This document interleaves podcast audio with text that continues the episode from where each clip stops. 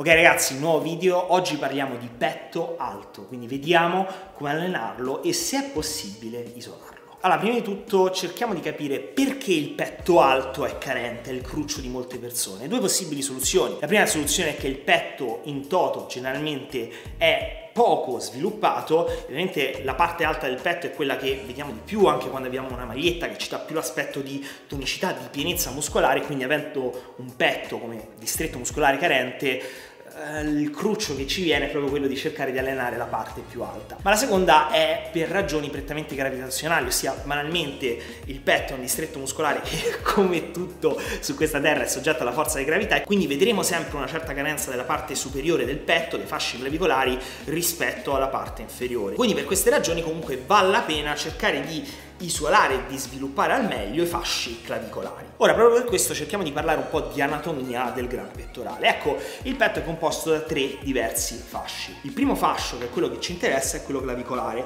che origina dalla metà mediale del margine anteriore della clavicola. Il secondo, posto un po' più in basso, è quello sterno-costale, che origina dalla faccia anteriore dello sterno e delle cartilagini costali dalla seconda alla sesta costa. E infine abbiamo il fascio addominale. Ora, questi tre fasci si inseriscono in un unico tendine, sul labbro laterale del solco intertubecolare dell'omero. La particolarità di questo tendine è che è un'inserzione a farfalla, ossia i fasci clavicolari si inseriscono in basso nell'omero, mentre quelli sternocostali in alto, quindi c'è un incrocio di questi due fasci. Ok, da un punto di vista funzionale invece la situazione è un po' diversa. Questo perché il fascio sternocostale e quello addominale hanno in realtà la stessa funzione. Possiamo quindi distinguere due diversi fasci da un punto di vista funzionale che hanno in realtà funzioni diverse. Questo è uno dei motivi per cui il gran pettorale viene definito il muscolo muscolo antagonista di se stesso. Il fascio clavicolare va a sollevare il braccio, portarlo medialmente verso l'alto, mentre il fascio sterno costale addominale va ad abbassare il braccio, portarlo medialmente verso il basso e intrarotarlo, quindi ha sostanzialmente questo tipo di funzione. Ok, benissimo, perché questo excursus anatomico? Per cercare di capire se possiamo effettivamente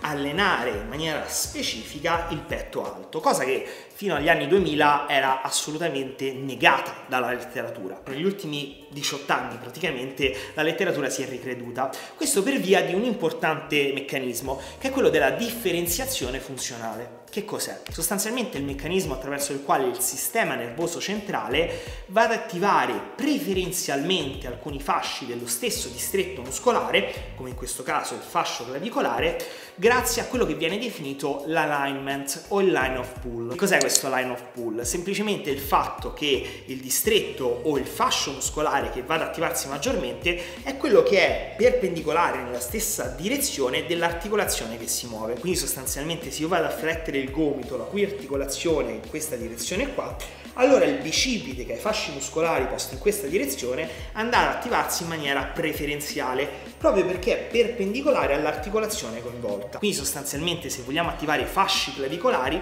dobbiamo ricercare uno schema motorio che sia allineato con la direzione di questi stessi fasci. Ok, basta, vi ho rotto le palle abbastanza, cerchiamo di vedere all'atto pratico, in soldoni, come andare ad isolarlo. Allora, tre differenti punti. Primo metodo, quello dell'inclinazione della panca, il più conosciuto. Questo perché? Perché quando andiamo ad inclinare la panca, lo schema motorio tende ad orientarsi maggiormente nella direzione dei fasci clavicolari.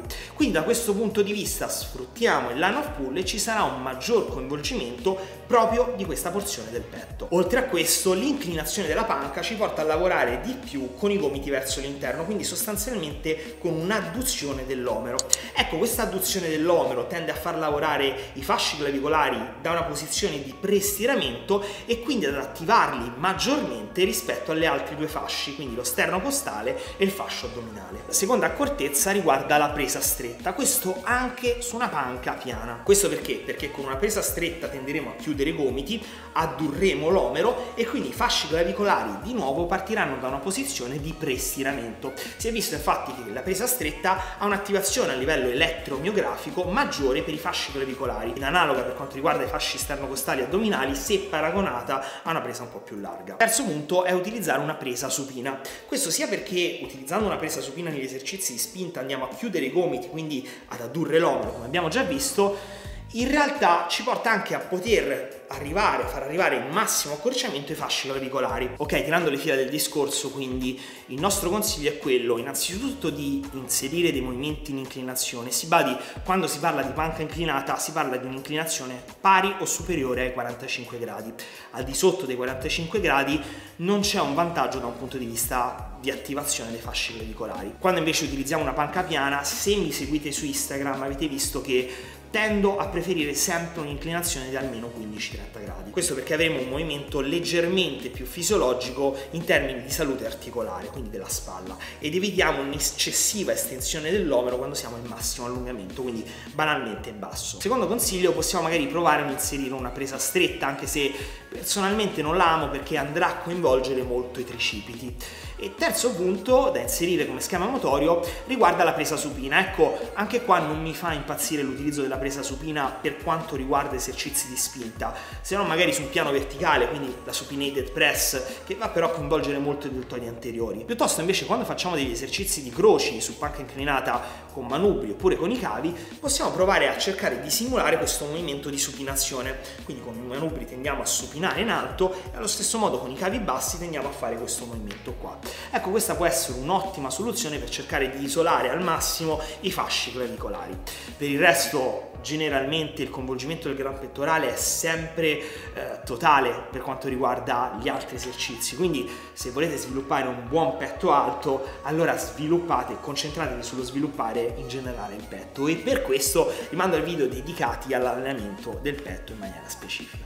Quindi niente ragazzi, questo è tutto per questo video. Non dimenticate di iscrivervi alle nostre piattaforme Facebook, YouTube e alle nostre pagine Instagram. Vi invito poi a scrivere qua sotto nei commenti voi che strategie avete utilizzato, che cosa ne pensate un po' di questi esercizi, se li avete mai provati. E detto questo, vi lascio e rimando al prossimo video.